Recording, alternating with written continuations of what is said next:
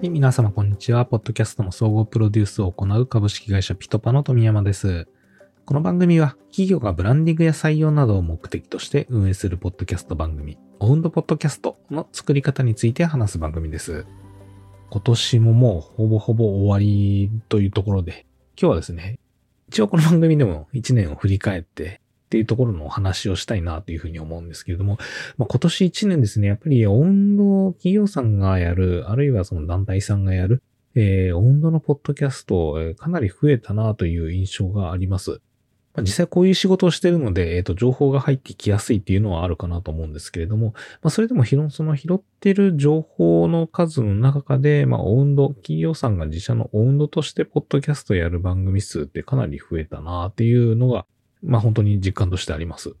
まあ、それに伴ってですね、えー弊社にもですね、なんかその、ポッドキャストの作るところみたいなところで、えー実際相談も来たりですね、そこから番組新しく始まったりっていう案件も増えましたし、えーまあ徐々にではあるとは思うんですけども、まあ、ポッドキャストで自社のメディア発信していくっていうところ、まあ、増えてきているなというところで、来年もですね、えーこのあたりはちょっと続くんじゃないかなっていうふうに淡い期待をしてたりします。まあ、それに合わせてですね、まあ個人でポッドキャスト配信してる人も増えてはいるので、えーある程度その配信するっていうノウハウ自体のものっていうのは増えてきたかなというふうには思うんですけれども、まあそれでもですね、えーこのポッドキャストを運用していく、企業さんで運用していくっていうところの、えー悩みみたいなものってやっぱり尽きないなっていうところがあって、今日はですね、このオウンドポッドキャストを作るお悩みのところ、ベスト3みたいな、まあ、統計を測ってるわけじゃないので、えー完全な独断と偏見にはなるんですけれども、えーこの番組内でインタビューしていた内容、あるいは弊社に相談が来ている内容、あとはまあ個人的に来る相談内容とかもあるんですけれども、えーそのあたりを鑑みて、えーまあ多い悩み、えーベスト3みたいなのをですね、今日はちょっと発表していきたいなというふうに思います。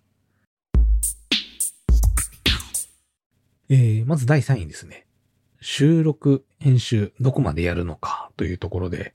まあ、この質問はやっぱ多いですね。普通の、まあ、生活していたり、めちゃめちゃ趣味でもない限りですね、音声を編集とか収録するのって、えーまずないかなと。まあ、あのこのリモートが流行ってきたっていうところがあって、家にマイクがあるっていう社会人、非常に増えてきたのかなというふうに思いますので、まあ、ある程度その収録とかっていうのは、できなくもないかなと。ただその後の編集っていうのって本当多分誰も手をつけたことが、えー人生の中でないなっていうのがほとんどかと思って、えーここに関する質問っていうのも、えー結構ありましたと。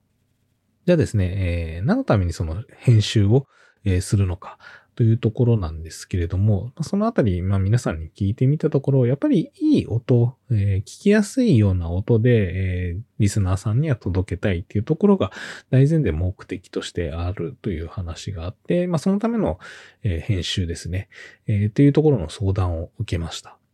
ただ、えーまあ、我々みたいなところの立ち位置から言うとですね、実はいい音で届けるっていうところは、編集よりもですね、収録するときに、もうほぼほぼ決まってるような感じでして、じゃあですね、マイクとかレコーダーの機材を良くすればいいのかっていうとですね、実はそうでもなくて、いい音が取れるかどうかっていうところは、もう8割ぐらい、8割9割ぐらい、その音を収録する環境で決まるっていうところはお話ししてたりします。まあ、どんなにいいマイクだったりレコーダーだったりしてもですね、えー音が反響する部屋だったり、えー騒音雑音がする部屋だったり、カチカチと物音がするような部屋だと、かなり不快な音になってしまって、それは編集でもどうにも取ることができないので、いい環境、反響しない、まあ、本棚があるとか、まあ、海外とかだとその毛布に車って撮るとかなんかそういう話も、笑い話みたいなのもあったりするんですけれども、まあそういったところで、えーとまあ、まず収録環境をきれいに整えるようにというようなお話をさせていただいてます。編集についてはですね、えー多少ちょっとツールは使った方がいいかなというところで、無料のものだったら Audacity とかですね、あと Mac だったら GarageBand とかありますので、まあ、その辺についているノイズの除去みたいなのは軽くかけて、あとは無駄なこう会話だったり、えー前後の準備の会話だったりみたいなの、まだ実は残ってるような番組もあったりしますので、そのあたりっていうのはちょっとカットしてあげる。まあ、本当は初めはこれでスタートするのがいいかなっていうところのお話はさせていただいております。では第2位ですね。第2位は、運用政策の時間が確保できないというところで、まあ確かにこれもその専門でやるわけではないので、なかなか時間の確保っていうのは、本当やっぱ難しいなと。ただこれアドバイスすることはなかなかできないところではあるので、まあ皆さんに言ってるのは、まあポッドキャストすぐに効果がめちゃめちゃ出るわけではないんですけれども、長くこう一定期間定期的に配信していくと一番効果が出ますよというところを話してはいますので、まあ、とりあえず月で取れそうな時間どのくらいなのか、まあ、企画と収録と編集、それぞれ仮に1時間だとして、1本作るのに2時間から3時間かけるとした場合に、月で何本いけるのかっていうのをまず先に決めてしまってですね、えー、その時間だけはもうほんと会議を入れるようなイメージでですね、えー、時間だけ確保しちゃうっていうところをお勧めしております。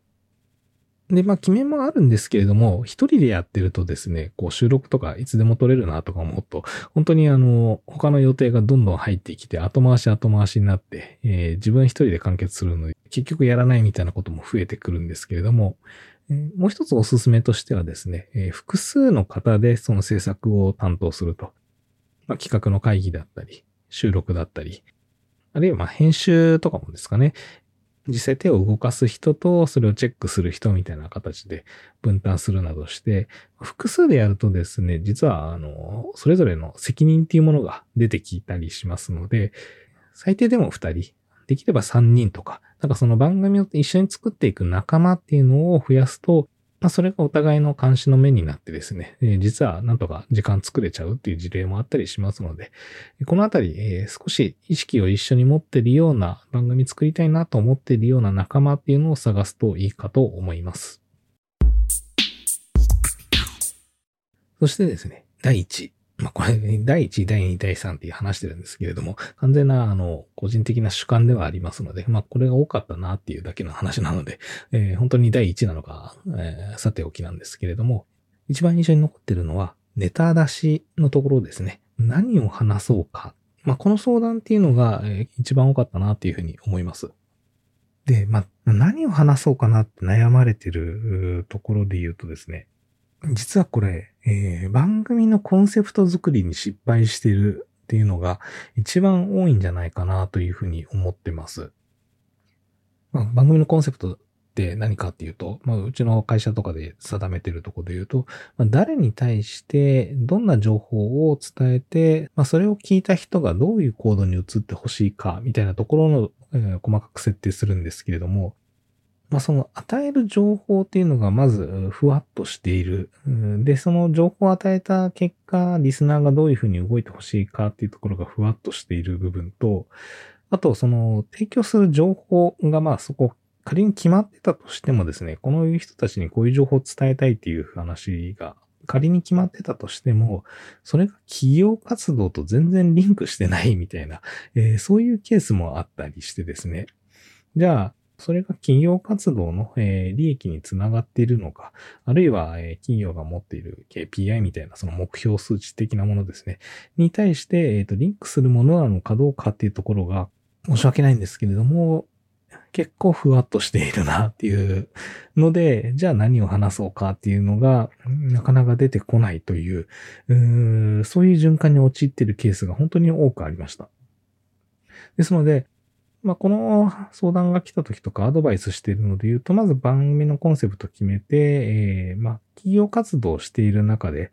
こう、情報が出てくるようなサイクルっていうものをちゃんと作るっていうところをしていかないとすぐネタに困っちゃうっていうところが、えー、あるよという話をしてまして、えー、まあ、このウンドポッドキャストのこの番組もですね、えー、うちの会社でそういうポッドキャスト番組を作るっていうところを、え日々、えやっているので、まあ、日々いろんな悩みが出てきて、いろんな解決方法をやっているところの発見があるので、それを軽くメモしてるだけで、え実は話すネタになってるんですね。なんかそういう流れの中で、企業活動の中から、えー、ネタがピックアップできて情報発信ができるっていうところの、えー、コンセプト作り、え番組の運用作りっていうところが、そこがですね、まあ、綺麗にまとまっていれば多分ネタ出しに困ることってほとんどないんじゃないかなというふうに思います。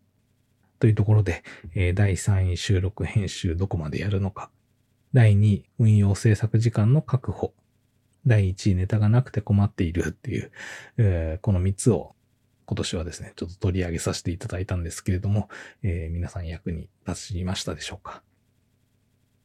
というところですね、まあ早いもので、え、1年間終わって2023年、えー、うちの会社もですね、え、かなり、え、順調に伸びてきている、え、ところでして、まあいろいろその、ポッドキャスト聞く人、やる人が増えている中で相談件数も多くなってきているというところがあって、まあ、おかげさまで、いい一年だったかなと思うんですけれども、来年はこのあたりですね、もっと伸ばしたり、あるいは、えー、本当にその皆さんの助けになるような、えー、情報だったりツールだったりっていうものを、できればどんどん発信していきたいなというふうに思ってますので、あの、まあ、仕事関係なくですね、お気軽にこのあたり相談は全然していただいて構いませんので、ご連絡いただければればなと思います。お問い合わせ関係はですね、ピトパのホームページの問い合わせからいただければなというふうに思いますので、本当一言とか、簡単なものとかでも全然構いませんので、挨拶文とかも、あの、なくても構いませんので、気軽に